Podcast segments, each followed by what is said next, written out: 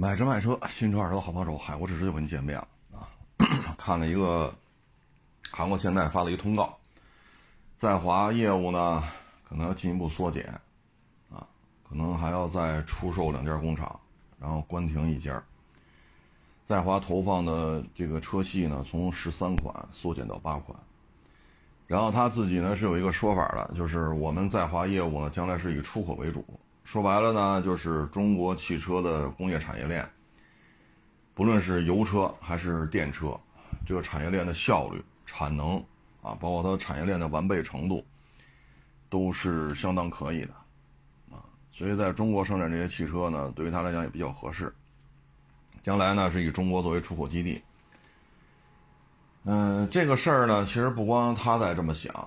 你比如说这个标致雪铁龙 PSA，现在 PSA 呢就神龙吧，啊，神龙这一块呢，现在说搞一个第三个品牌，第三个品牌呢专门主做新能源，啊，法方中方合作。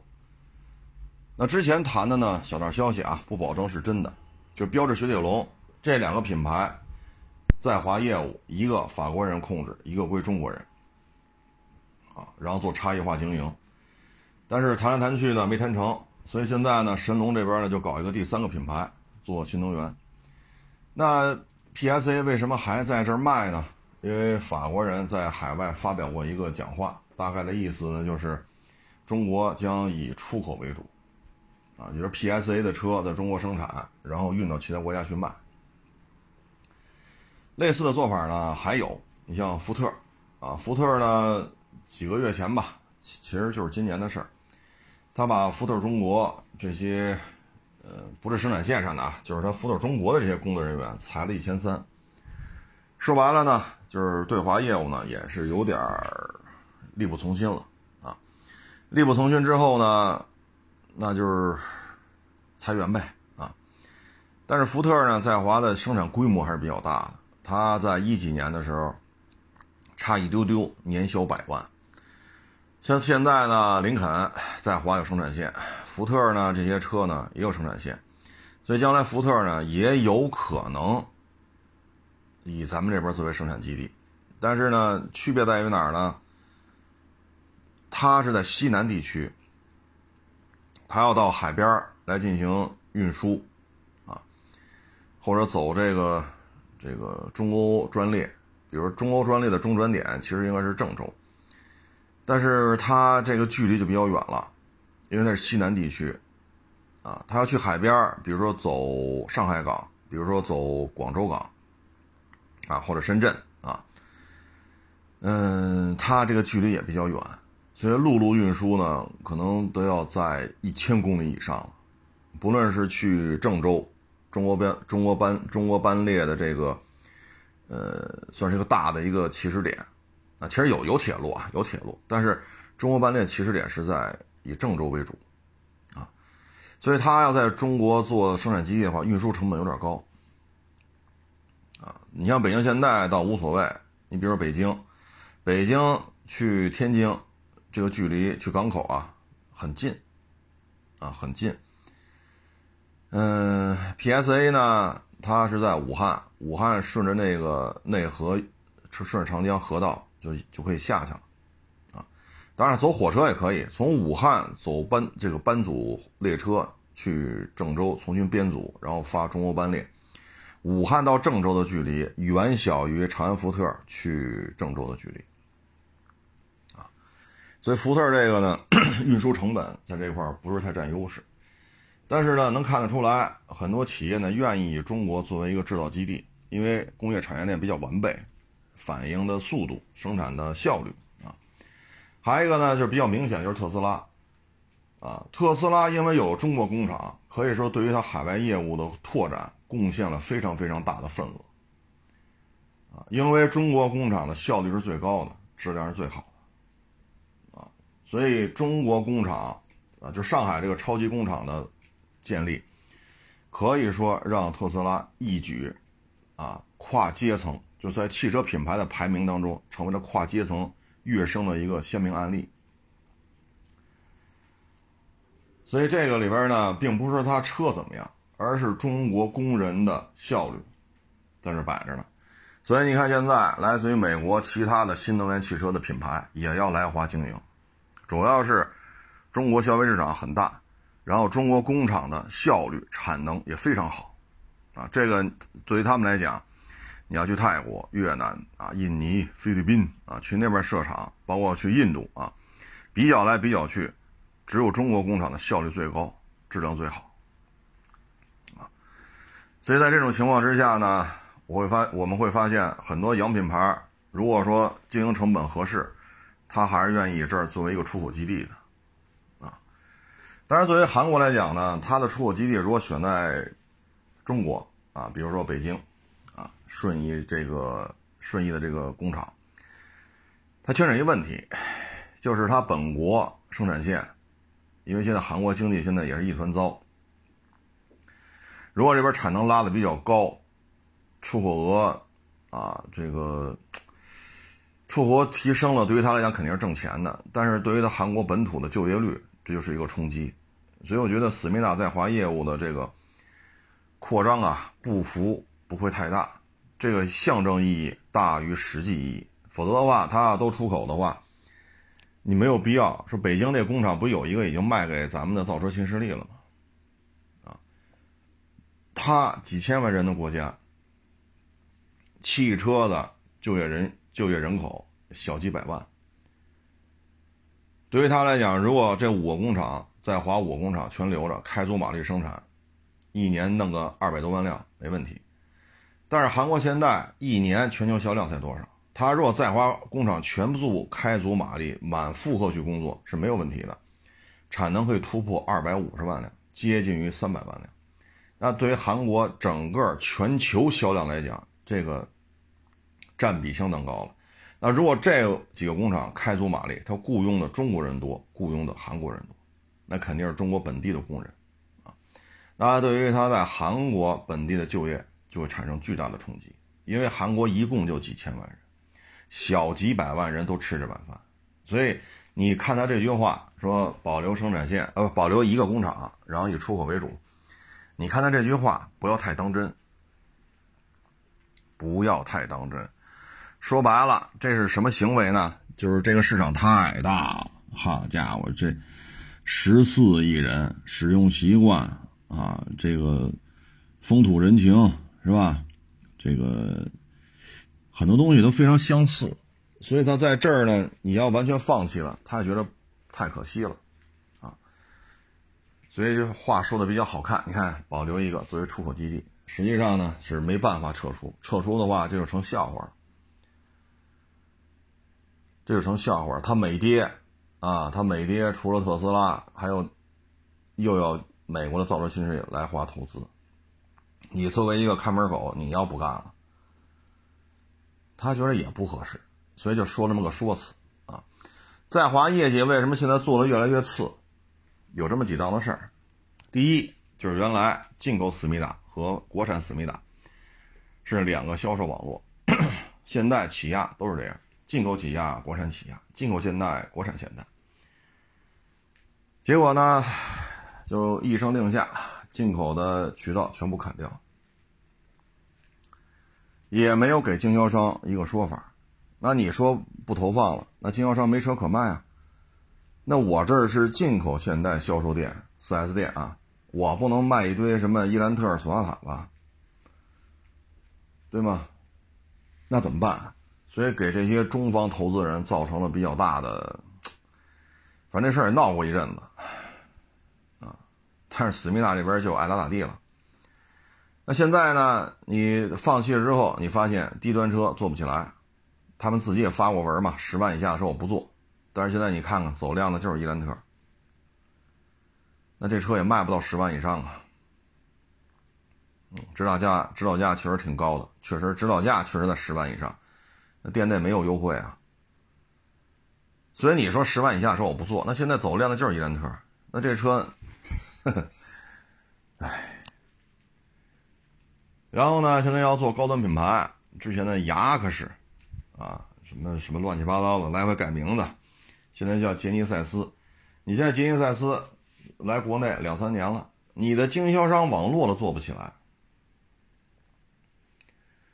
你最起码所有的省会城市，啊，特别是这四大直辖市，啊，四大一超一线城市，就这些排名吧，这个那个，反正你都得开经销商网络。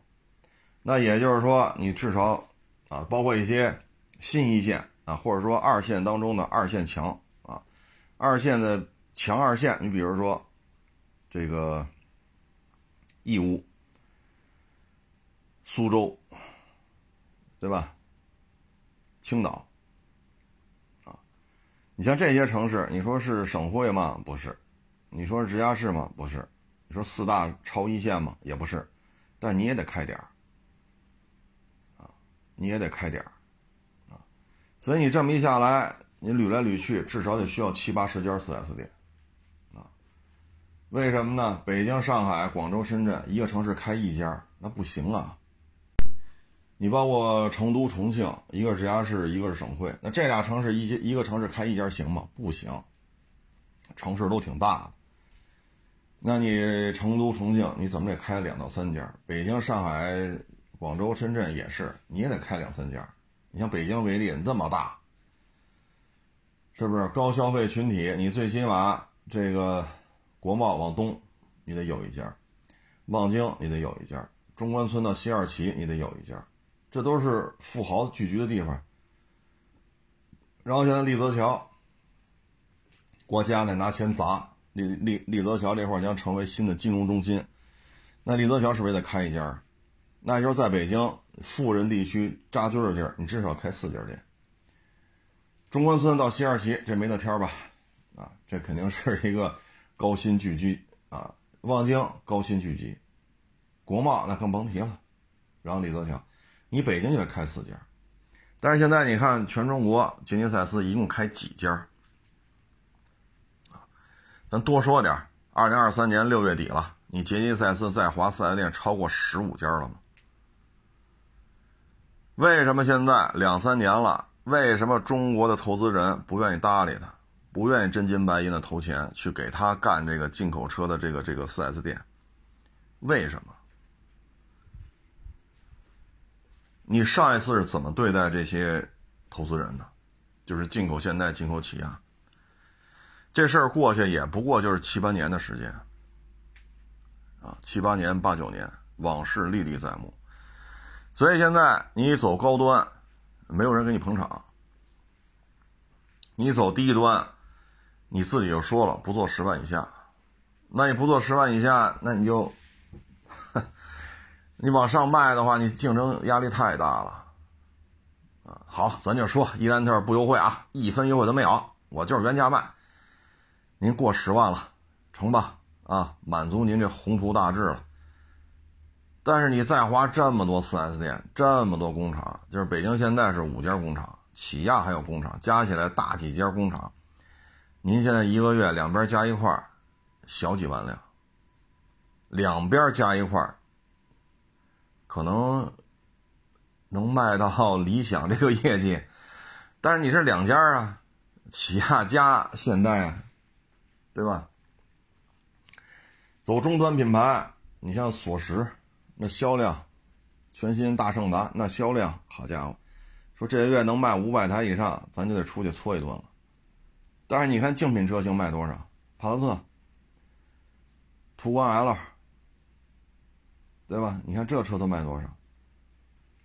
你那索石卖的还没有蒙迪欧多呢，恨不得蒙迪欧一个月卖的量顶索石卖一个季度，蒙迪欧就已经边缘化了。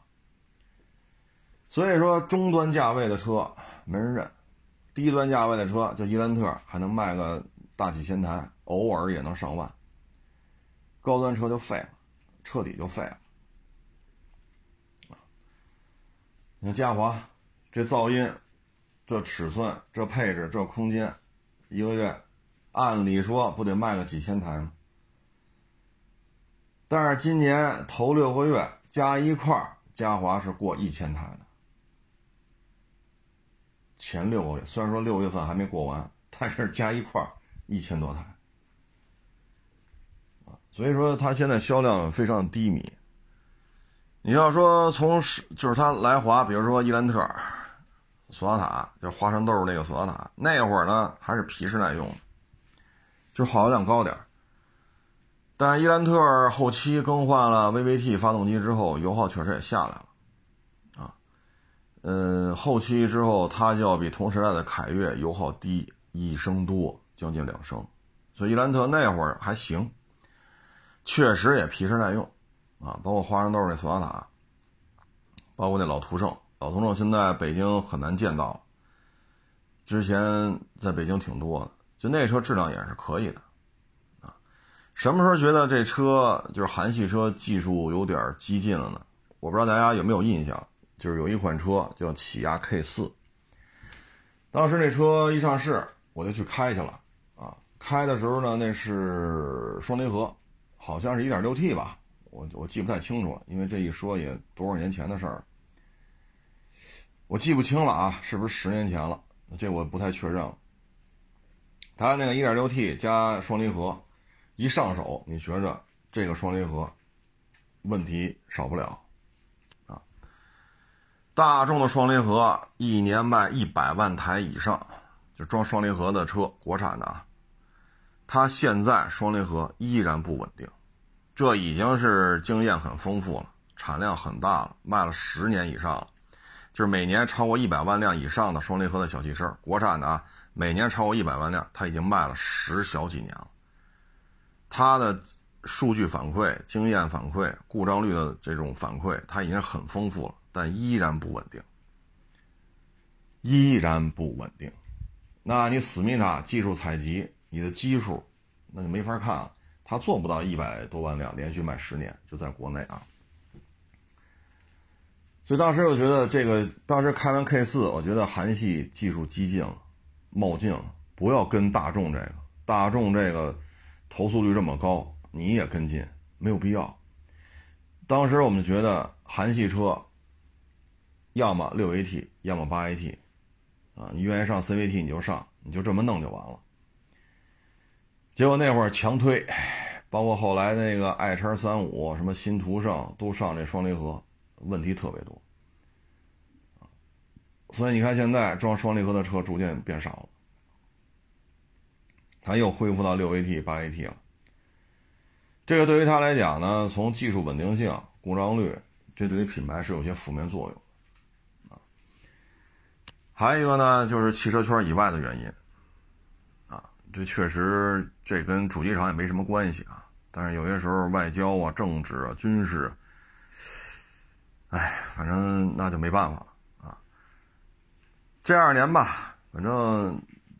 这边也是挺讨人嫌的啊，咱就不说他那些新上来这大当家的，整天那胡说八道啊，说在韩国说拍个抗日的片子都怎么怎么着，好家伙，这有点太走极端了。这就好比在咱们国家说，你要是电视台播放抗日的片子就不行，那咱这不是炸了窝了？你虽然说抗日神剧，整个是瞎扯淡，但是抗日的片子没有说不让播。对吗？你看现在你打开电视，什么敌后武工队、武工队传奇、铁血武工队，什么太行抗日大队、大刀大刀队，叫大刀记是大刀队，啊，这种片子很多，咱这从来没说不让播，对吧？当然有些拍的过于扯淡的就算了，手撕鬼子、弹弓打战斗机，这这太扯淡了，这片子就下架了。咱们这边可没有，人家那边现在就是这么宣传抗日的片子。抗日的宣传要降温，要降级，啊，还有一个呢，就是前不久的一个大型的运动会啊，因为种种原因吧，啊，身边的一些这个熟人啊，去那儿就属于借调嘛，啊，因为运动会开的时间也不长，哎呀，这个一接触他们，我擦的嘞，这他们就属于欠揍啊。啊你说你吃东西你就吃呗，自助餐也不要钱，对吧？你就吃呗。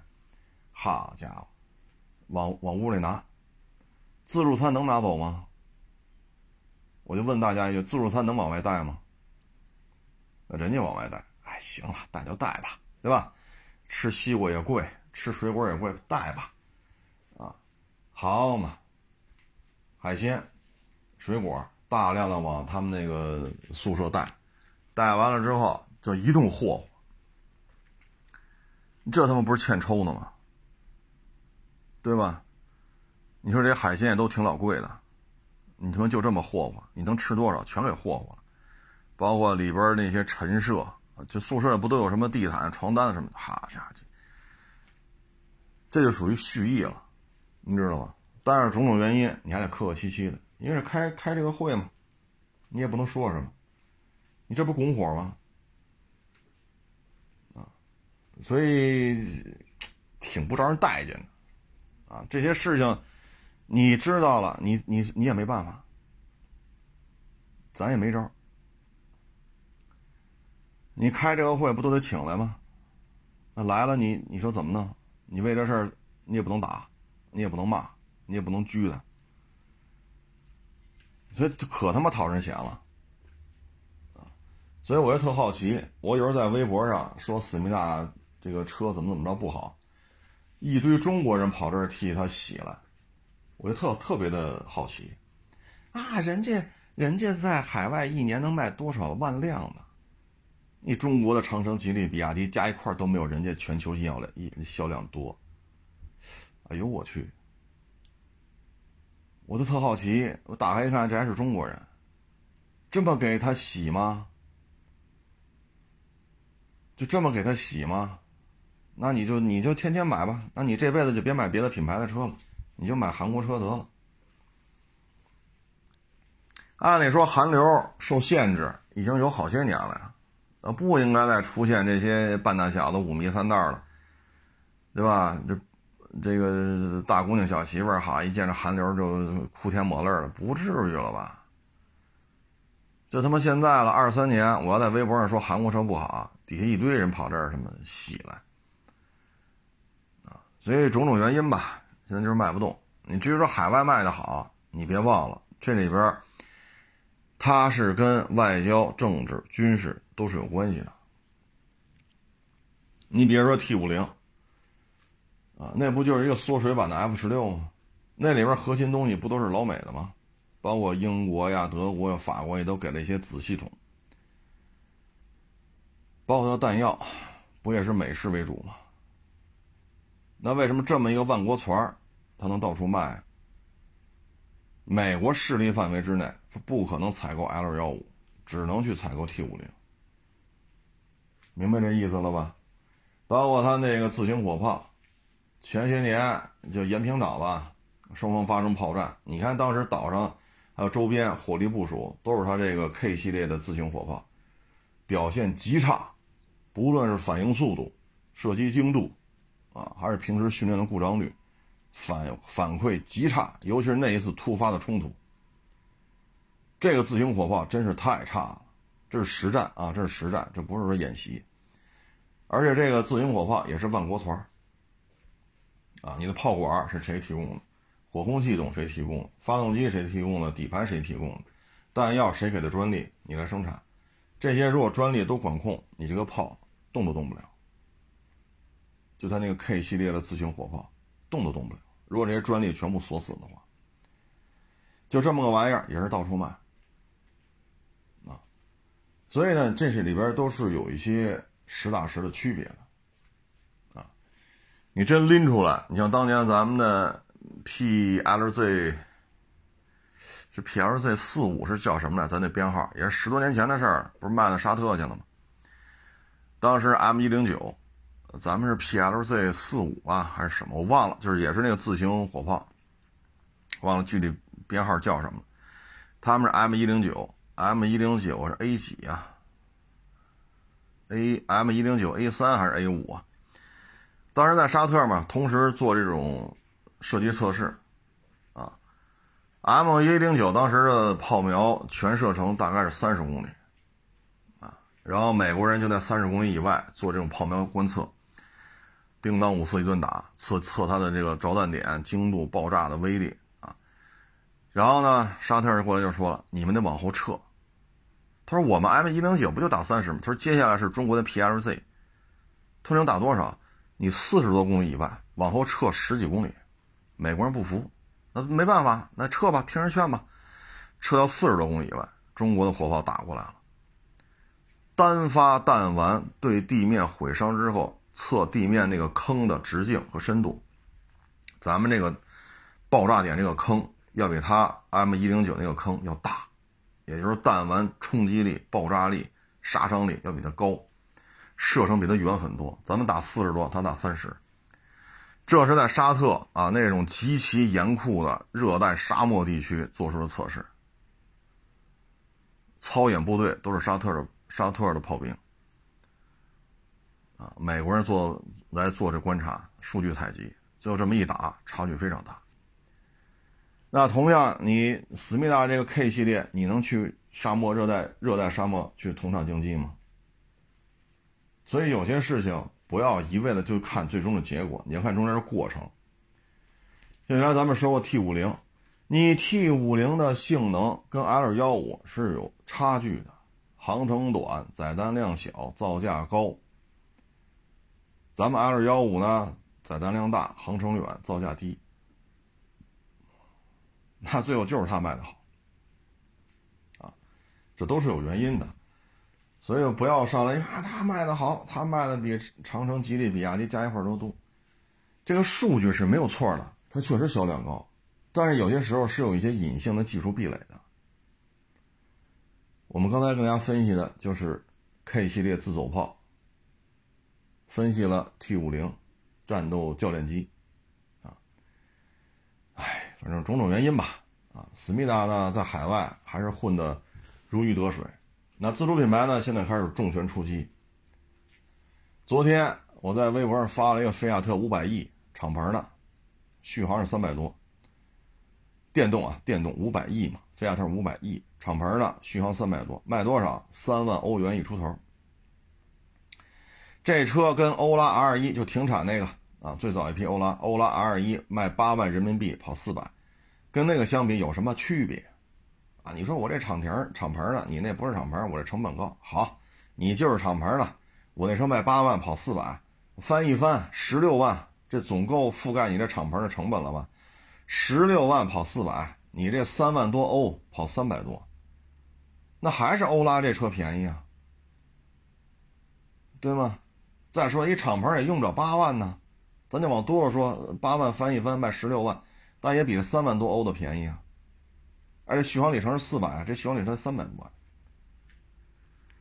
所以说这个车如果杀过去，啊，有些问题它就不好说了。那现在呢，同样的问题，我们的华为受封杀，啊，所以三星、LG 呀，啊，包括日本那些企业啊，它就获得了很多订单。那你能说华为技术不如他们吗？所以有些事情你得看。现在呢，就是。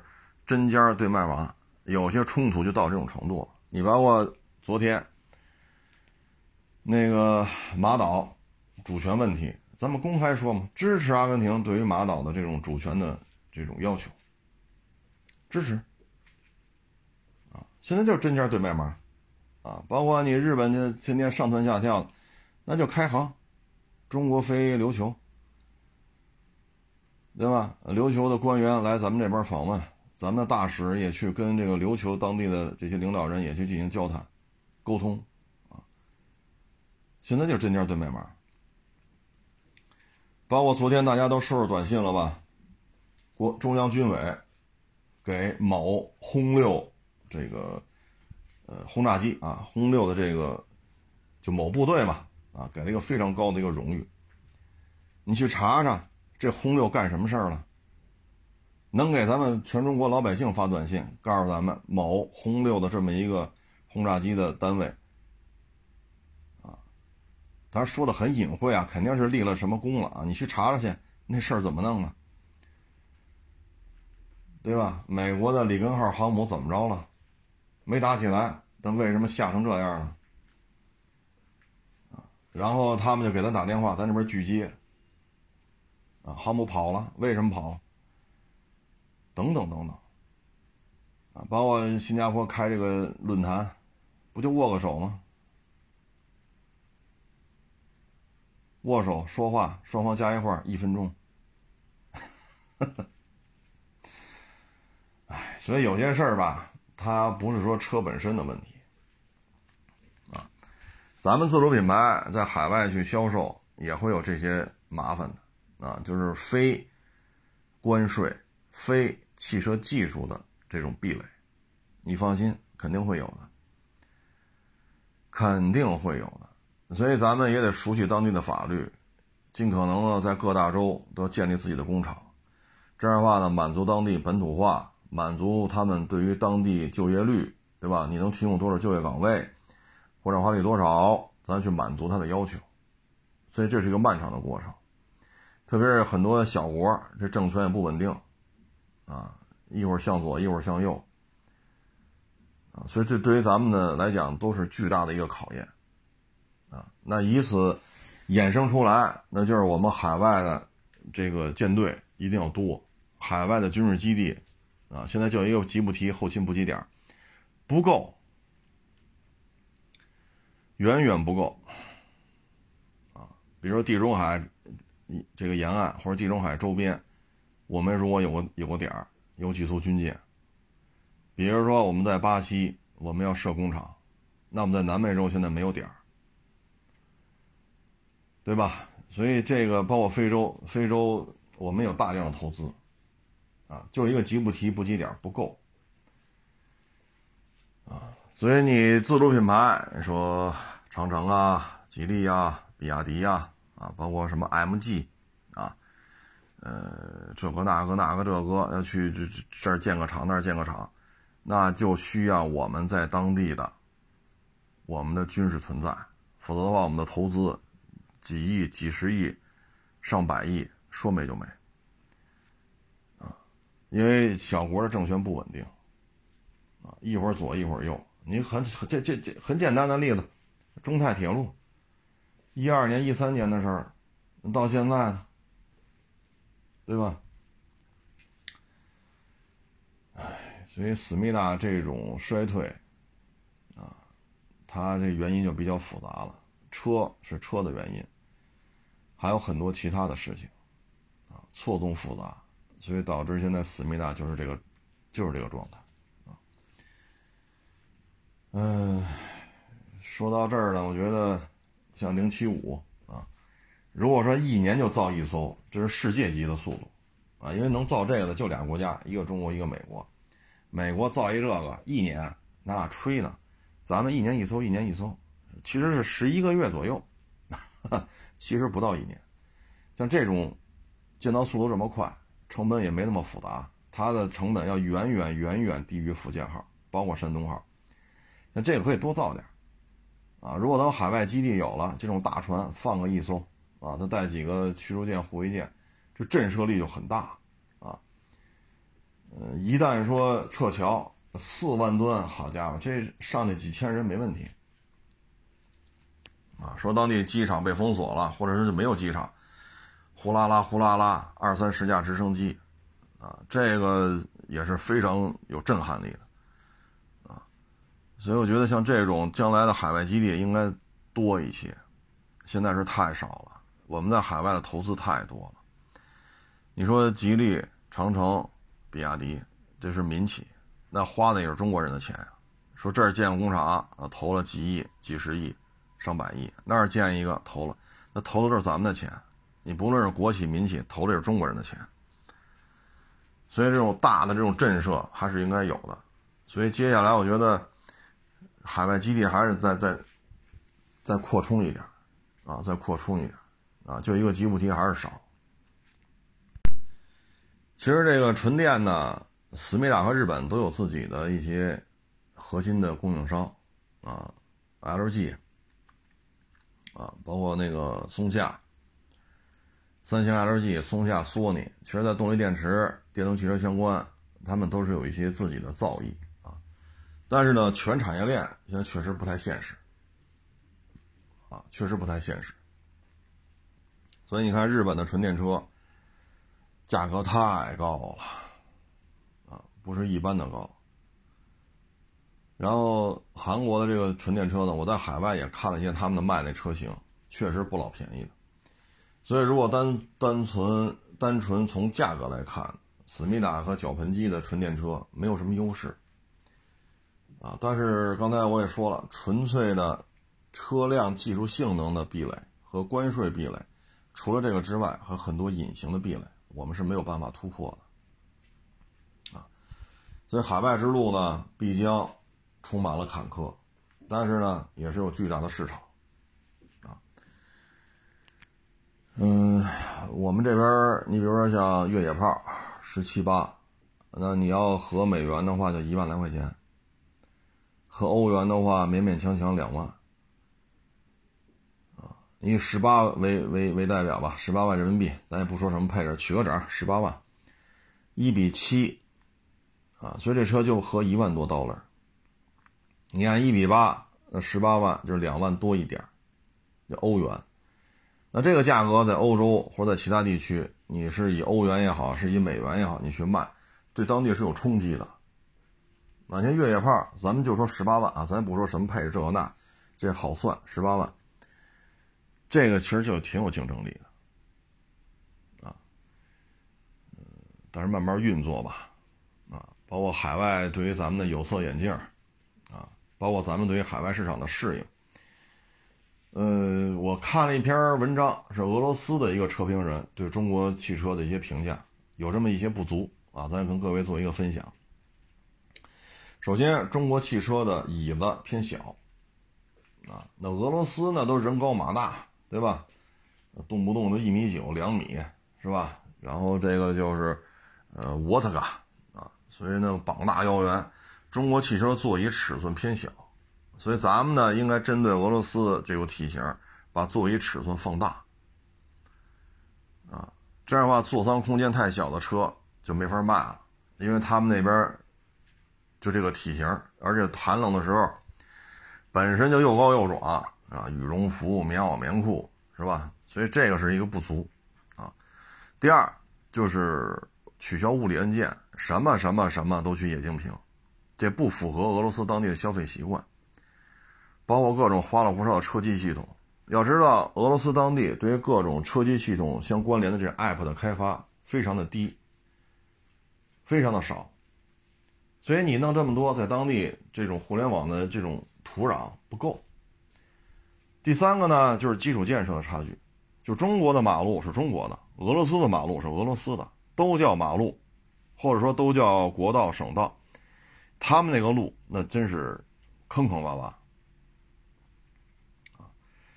所以，中国汽车的悬架在应对这种烂路的时候不适应，啊，所以我们要对悬架系统重新设计进行加强，啊，接下来呢就是低温，啊，低温情况下这个动力系统、悬架啊，包括空调、座椅加热，能不能适应？啊，还有一个就是俄罗斯人开车可以说是，呃。不像咱们这边啊，开车要打灯啊，要遵守交通规则啊，要互相礼让。咱们这边开车这个风格，那边开车呢，啊，就比较简单粗暴。所以咱们这车面对这种路况，面对这种驾驶风格，面对这种体型，我们很多车是要重新设计的。而这些目前没有做到，我们还要推行我们认可的全液晶屏啊，丰富的车机系统啊。但是这些东西在俄罗斯人根本就理解不了，不是一玩法。你作为一个什么什么什么什么都可以手机支付、无线支付，你去了那什么什么什么什么都要现金支付，是互相理解不了的，啊，互相理解不了。所以我们要做很多的改进，啊，这个就需要慢慢来了。啊，当然了，大卡车呀、拖拉机呀、公交车，那就是另外一个层面了啊。我说的就是私人小客车这个范畴啊，所以这个就需要我们做很多的改进，不是说卖出去了就完事儿，你适应不适应？包括你往非洲、中东啊，尤其是沙特这种地区去卖车，你的空调能不能扛得住？啊，当地人就很多年前了，咱们刚往中东卖车的，当地人的空调老坏，说不应该呀。这车在国内空调就几乎，对吧？几乎就不会坏。后来老反映这空调不行，就去了，说你们这空调怎么用？跟着你开，你开，跟着你看一天。人家早上打着车了，到了单位，车不灭，车都不带锁的，空调给打到最大，上天上班了。下午下班了，拉开车门，开车就走。他说：“你们这车不锁车门吗？不锁，那你也不熄火，就这么开空调开到最大，不费油吗？不费啊，我们这油比水都便宜。”哎呦喂，这这，当时咱们国家的这个某自主品牌的这个设计师当时也惊了，说怎么这么用空调啊？然后当地人说了，我这么用空调怎么了？理念完全不一样，最后赶紧改啊！四十度的高温，甚至于四十多度的高温，这怠速空调运转十个小时，就这么设计。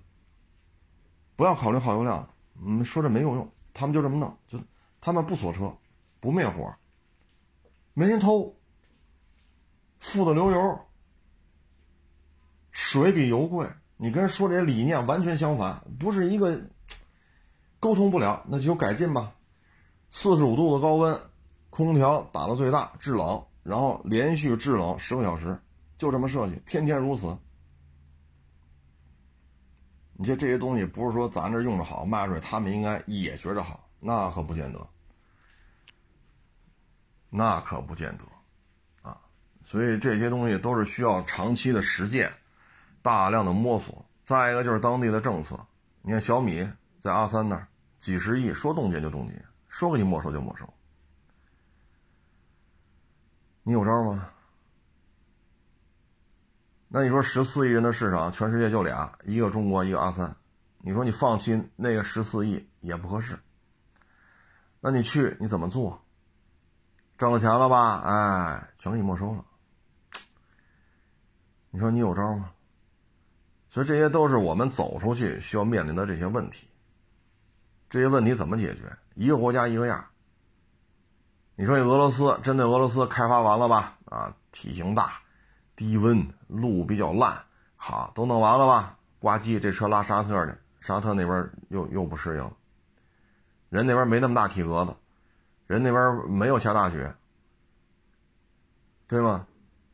那那你就按照沙特来了，就不是低温的了，就是高温，别开锅，因为动不动就三十八度、四十五度，动不动就大太阳底下四十五度，连续十个小时不熄火，怠速开空调，还打到最大，这完全就两个极端，两个极端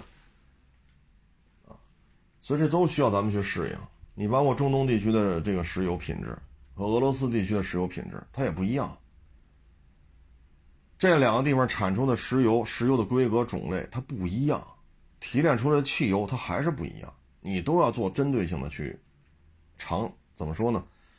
长期的测试，所以这个很复杂，很复杂啊！不是说卖出去了啊，拉过去一万辆，你看卖完了啊，这就完了啊。那可不是。然后你说卖东南亚地区，这也热，但是热带雨林。你卖出卖沙特，那也热，那没有热带雨林。所以车的适应能力它又不一样。对于自主品牌往外走，其实要求蛮多的。啊，要求真是蛮多。唉，你包括那苏两七战斗机。啊当时刚解体的时候，九十年代卖到这个印度啊，包括一些热带地区，这苏两七也老出问题。为什么呢？俄罗斯这边呢是温带寒带，你卖到赤道地区，这飞机也受不了啊。所以这里边都需要做调整的啊，慢慢来吧啊。所以走出去是必须的。我们产能过剩，我们必须对外输出我们的工业产品。我们要从裤衩背心儿、拖鞋，是吧？我们要从这些低附加值、高污染、高能耗、高劳动密集型，但是附加值很低的产品，要换成高附加值的。啊，那你生产一个货柜的这个背心儿，和你生产一辆汽车，你说哪个附加值高？对吧？咱就不延伸再去说卖战斗机附加值高还是卖拖鞋附加值高了啊，所以这是必然之路。但是呢，你越复杂的东西，你需要做出的调整就越多。你比如说这个 T 恤，你卖俄罗斯的和卖中东的有什么区别吗？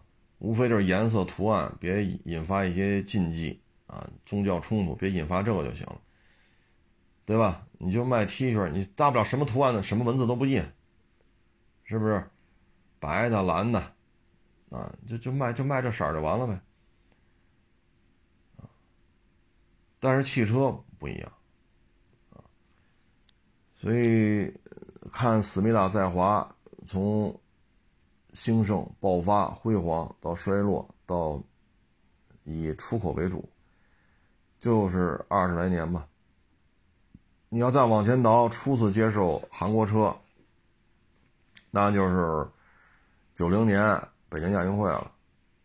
那会儿是第一次看到韩国车，啊，然后就是北京现代啊，伊兰特、索纳塔、途胜啊，就这些。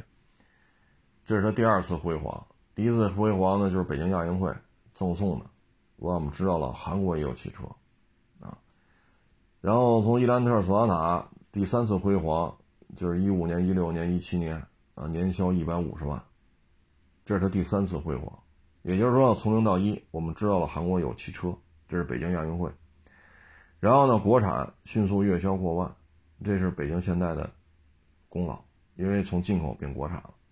再一个，市销对路，尤其是索八，啊，索八、悦动、朗动、领动、途胜、纳克三五啊，然后这些车呼啦啦、呼啦啦，这一下子年销一百多万。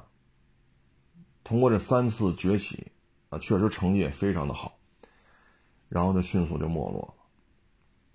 这里边还有一个重要的原因，就是自主品牌，自主品牌的提升非常的明显。这对于思密达造成了巨大的冲击，本身品牌排名，啊，它就要排在欧美系、日本，它排在他们的后面。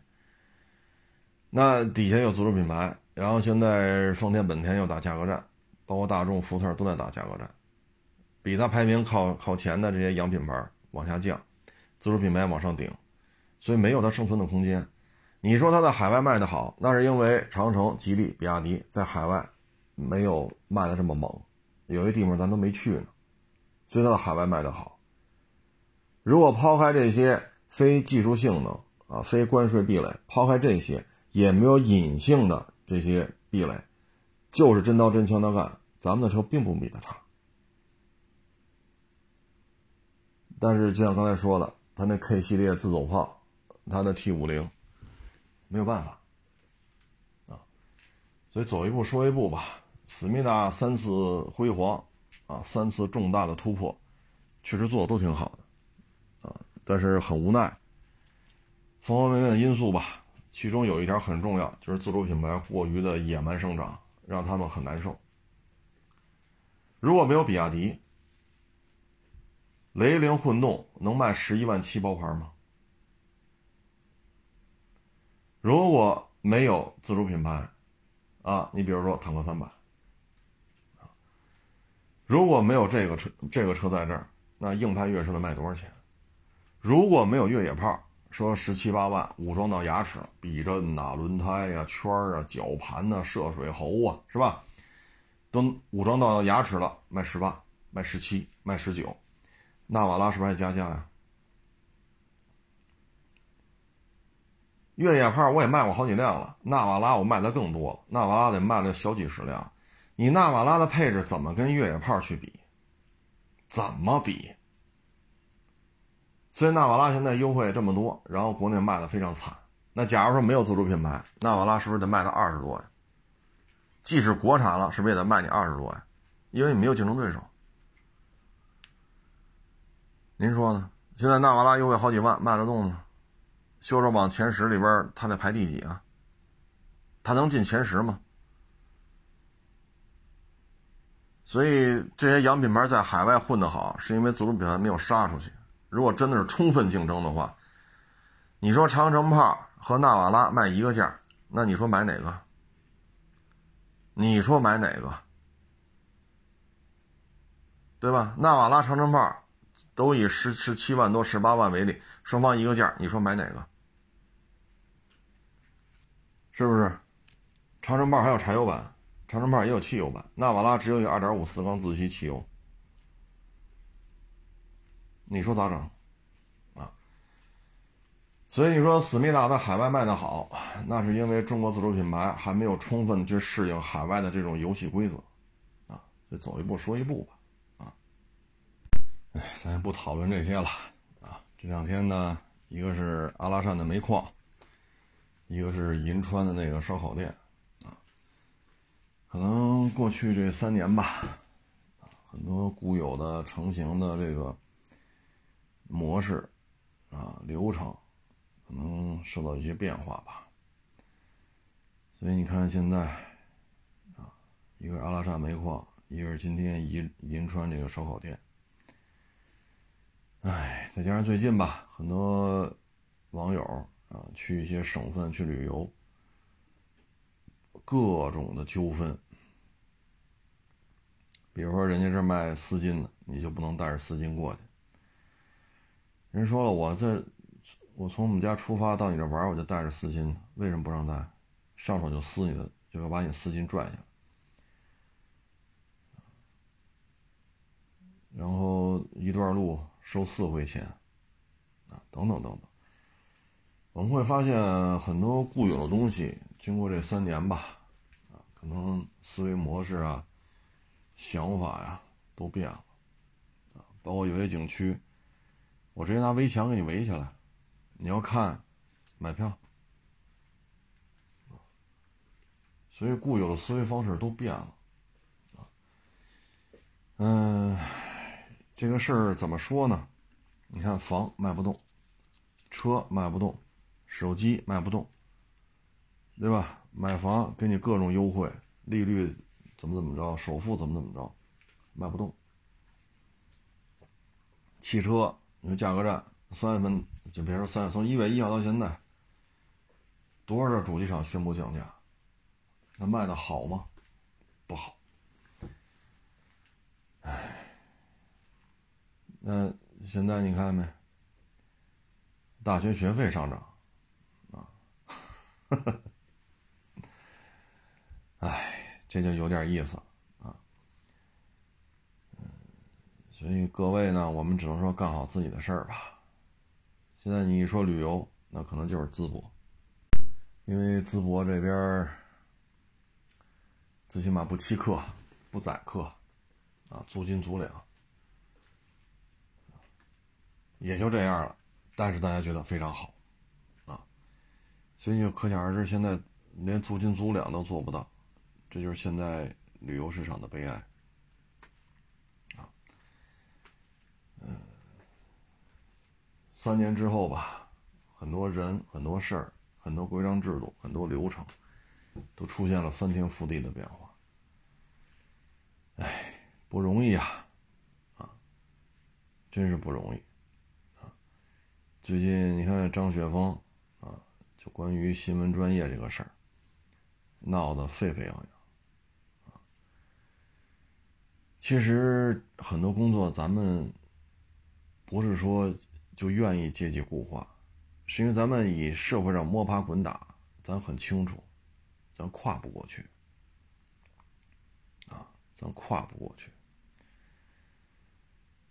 你比如说艺术类，昨天还是前天，一网友找我聊天来说，他们一哥们儿。为了孩子这个学画画，卖房。哎呦，我说哪儿啊？一聊，呵，住的还都挺近，要把房子卖了，搬到六环外，上门头沟买房去。我说咱要是家里就这条件，咱就别让孩子学艺术了。我说你学画画学这，现在一小时一千多块，就请这些好一点的这种老师。我说你学完了，你每个月还得什么清华美院、中央美院之类的，还请那儿的大牌教授给你讲，教你画画，那一小时就两千多。那您这一个星期就得多少钱呢？您一一个月就这点学费就得两三万。你还不包括买笔、买这种涂料、颜料，它叫颜料啊，然后买纸啊，纸墨笔砚嘛，然后你你这些费用还没算呢。有些时候还要出去打比赛，你这些费用得多少钱呢？一个孩子，你如果初中一年就要花将近三十万，咱就别教孩子画画了。初中三年就将近一百万，高中三年一百万不够，因为准备高考。现在他们家孩子就到高中了，那你上了大学呢，还有高昂的费用。人老师说了，那个画这画，你去欧洲哪个国家交换生，你去一年吧，你去吧，这一年三十万。那您说初中、高中这就二百万出去了，上大学也是百万级的，这就三百万。你加上小学呢，好几百万扔出去了。我说咱，我说咱家孩子是吧？大学毕业能挣多少钱呢？能挣多少钱？之前咱也聊过，一网友那两两年前吧，找我聊天了。清华美院本硕连读，这学历可以吧？清华的本硕连读，这学历在这片土地上搁哪儿，这都是相当厉害了。那就是二线、一线的名牌小学都轮不上，就这个区，二线小学。你说你这水平教初中教高中，去不了，去不了。那你能挣多少钱呢？那你这个能上清华美院的本呢、硕呀、连读啊，然后小学、初中、高中，你花了多少钱？几百万，挣多少钱？我说你，我就他就跟我聊嘛，他那哥们儿家。也是他发小，家家里现在就得卖房。我说你有这样，你还不如就在那儿再买一套呢。你将来孩子大了，你是甭管怎么着吧，这有一套房子租着呢，一个月几千块钱。你看现在这形势，说孩子收入低，或者孩子没找着工作，啊，或者说这这个这个这个找着工作了，生了孩子了。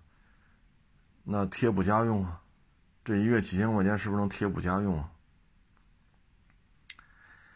所以我说，咱们这个穷人家的孩子，普通老百姓，可别说怎么怎么着啊！哎，好几百万你花这上头，我说你画画能画出来吗？全中国活着的这些画家，说随便画一幅画一卖，咱别多啊，说几百万。随便画一幅画，不低于五万人民币，他有人要，每个月都能卖出几幅去。就这样的画家，活着的有几个？咱家孩子和人家人的差距有多大？现在到了卖房子的地步了，这这个就没有必要这么培养了。你高中都开始卖房子了，大学呢？大学毕业之后找找工作呢，咱家里咱也不认识。你说咱家里是吧？这个艺术圈里咱有人嘛啊，比如说爷爷奶奶、姥姥姥爷那一辈儿，中央美院的老师啊，爹妈这一辈儿啊，什么这个这个呃画廊的这种老板啊，可以运作各种画作、各种画展啊。那到咱这第三辈儿画去吧，那也行。啊，不论是教学类的还是商业类的，他家里都有人干，只要跟绘画相关的，他都能干，那也行。你说咱们都不是，就普通老百姓，单位里上班的，你说你花这么多钱，这刚刚开始高中啊，就卖房，那你这高中这不得上三年吧？那大学呢？那钱怎么办呢？所以有些孩有些时候，咱咱们这样普通人，咱就别学这个。你看这这张雪张雪峰这介绍的，工科理科找一个好就业的，或者数学计算机找一个好就业的，就完了啊。说考编，他也有说了，什么专业考编是最好考的，适应适应面最广，你报一个就完了啊。要说咱家孩子分也不错，身体状态也不错，那你就考警校当警察去。你最起码警察人家退休金高吧？最起码警察他不拖欠工资吧？稳稳当当干是苦是累，派出所确实太累了。那最起码派出所不拖欠工资吧？最起码你派出所熬一辈子，将来退休，这退休金是不是也挺高的？是不是？啊？要么考军校去，军校出来，一到二也好，还是多少也好，然后对吧？弄到两到一、两到二，咱转业了。啊这好歹也得给你，对吧？国家对于军队这种，说干了干到三十干到三十来岁不干了，尤其是两到一、两到二，那国家也是有政策的，是不是？所以咱咱就别哈学画画、学唱歌、学表演、学播音、学主持，咱就别弄这个了。所以我听完之后，我是真是觉得，哎。咱们这是消费还是投资？作为家长来讲，咱们得想清楚。咱们有时候就得坦然面对，咱们家孩子就是一普通人按现在的薪资能挣八千一个月就不错了，屁颠屁颠的。咱们认吗？咱们做父母的，咱们认吗？咱们能认这个现实吗？咱倒希望咱家孩子。对吧？比关晓彤挣的还多，比刘德华还有名儿。咱老希望咱家孩子比郎朗弹琴弹的还好，啊，咱老希望咱家孩子画画比什么这个张大千呀、齐白石画的还还牛，一幅画能卖几个亿。这想法我都能理解，做得到吗？做得到？说咱家孩子学播音主持，好，这一毕业春晚主持人。这想法我认为没毛病，但是做得到吗？怎么就轮上咱们家孩子上春晚当主持人去了？怎么就能轮上呢？你这么想那没毛病，这么想也不犯法。我们家孩子将来就要主持春晚去，你放心，你就这么说，警察不找你。但是做得到吗？北京台 BTV 一到 BTV 九，一月一号，今年啊，哭嚓，BTV 八没了，这一个频道砍了。男主持人、女主持人，北京电视台得有两三百个，频道从九个变八个，主持人是多了是少了呀？你要在北京，要生活在北京的网友，你看看现在 BTV 到 BTV 九，尤其是晚上九十点钟，你打开电视，你看看，全他妈是广告。这个卖珠宝的，那个卖瓷砖的，这个卖猪头肉的，那个卖带鱼的，这个卖皮褛的，那个卖手表，全他妈是这个。九个频啊，八个频道，现在 BTV 没了，BTV 八没了之后，这八个频道，九十点钟你打开吧，四五个频道都这样。那你说，在一几年的时候，这个时间节点是不是北京台的各种节目都在这儿播出啊？那那些节目没了，全是广告，那这些节目的主持人干嘛去了？干嘛去了？你说咱家孩子是吧？春晚这那，咱咱家孩子主持，你说的都对，我支持你这么说，我也支持你这么想，就是办不到，就是办不到。您说呢？说咱家孩子学钢琴啊，将来比郎朗还牛逼，你这么说没问题啊，郎朗也不会告你了，警察也不会抓你了，但是做得到吗？朗朗弹的不好，我们家孩子弹的好，你这么说也也没人 也没人找你麻烦，但是怎么就能混得比朗朗出名呢？你说咱家孩子和朗朗之间距离有多大？这刚刚上高中就卖房，就要上门头沟去买房去，便宜吗那边？那刚刚上高中，上大学卖什么去？你再把门头沟的房子卖了，再跑河北买房子去，那他们这上班不远点吗？这个，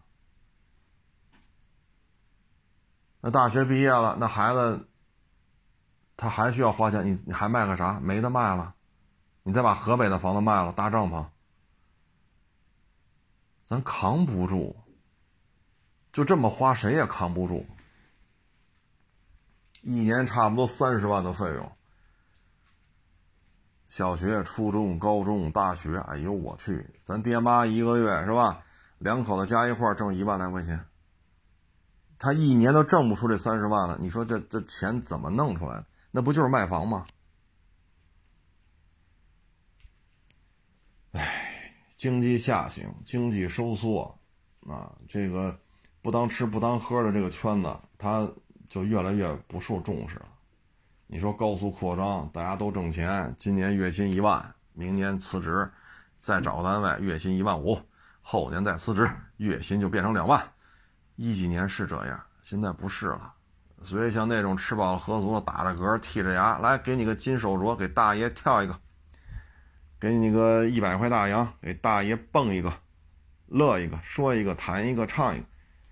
现在呢，牙缝里剔出来那饭渣子都不舍得吐。因为没吃饱，剔出点饭渣子都得咽了，谁他妈给你往台上扔金手镯，扔一百个大洋？所以你看现在本山传媒，你看现在德云社，跟一几年相比，是不是状态不一样了？包括现在投资拍电视剧，很多演员，你看网上那些，尤其是三线、四线、五线那些小演员，都说没片儿拍，为什么？愿意拿钱投资影视剧的越来越少。你像过去一几年，那这号召力好，你看华谊兄弟，现在什么状态？你上网查查华谊兄弟现在什么状态，对吧？所以，哎，不好干。哎，像这种不当吃不当喝的，只有在太平盛世。国泰民安，经济快速发展的时候，才能，是吧？有人捧着，有人拿钱砸着，这种事儿咱就别参与了。一，咱家底儿薄，咱也没那钱，没有那财力去开路，咱拿钱开路开不出来。第二，咱没有那人脉。第三，历史契机没有啊。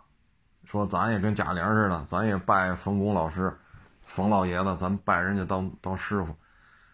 让冯老爷子在人门下，咱学个四年五年，是吧？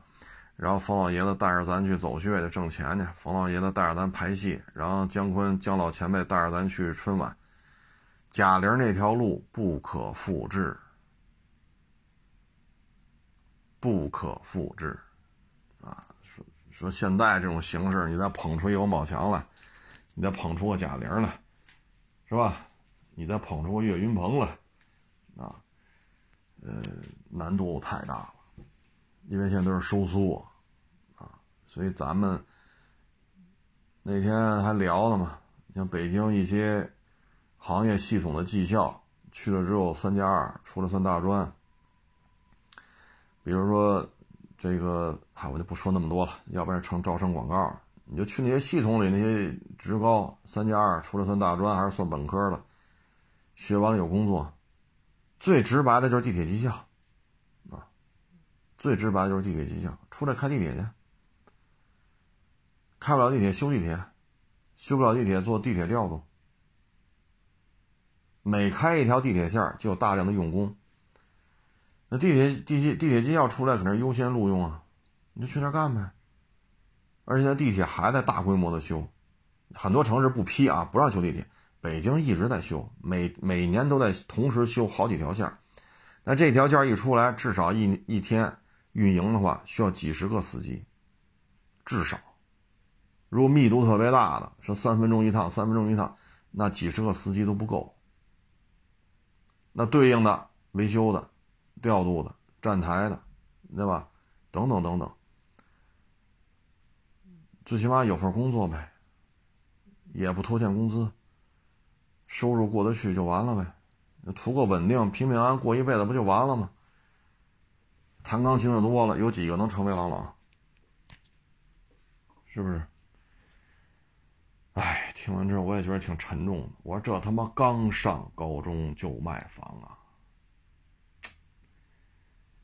哎，你这点钱能扛住高中这三年吗？大学呢？一个海外交换去一年吧，这一年三十多万，还卖啥？把门头沟的房子卖了，买河北的，那还需要钱呢。大学毕业找工作还需要，那怎么办？再把河北的房子卖了，咱睡帐篷，马路边搭个帐篷，咱就跟这儿住。就别这么弄了，弄完之后房子弄不回来怎么办？之前也是看了一个报道，这孩子愿意学这学那个留学这个那，把那个两套房都给卖了，啊，三百多万一套，两套都给卖了，凑六七百万让他去外边读这个本呢硕呀，好家伙，一读读他妈七八年，啊，六七百万花了，啊，啊，剩点钱，剩点钱买一小房子啊，三百多万卖了，然后剩点钱买一小房子。等孩子一回来，月薪一万二，然后住这么一个六七十平的小房子。那现在这这这这这他该娶媳妇了。六七十平这房子显然小啊，那你让这爹妈退休金，再加他这一万二，这三份收入在上海买套房，可能吗？然后这孩子一看自己卖的两套房，这三百多万卖了两套，加一块六七百万，然后拿出一部分买一小房子，剩下都给他交学费了。现在两套房子每一套都一千三四百万，两套房子将近三千万。孩子回来就不干了，上他妈什么学呀？那还不如在上海找个哪怕二本呢，上个二本呢，找份工作不也八千一万的吗？我但是我有三千万的房产，两千八九百万吧。唉，那爹妈呢？吃了这么多苦，付出这么多，长大了又被孩子埋怨。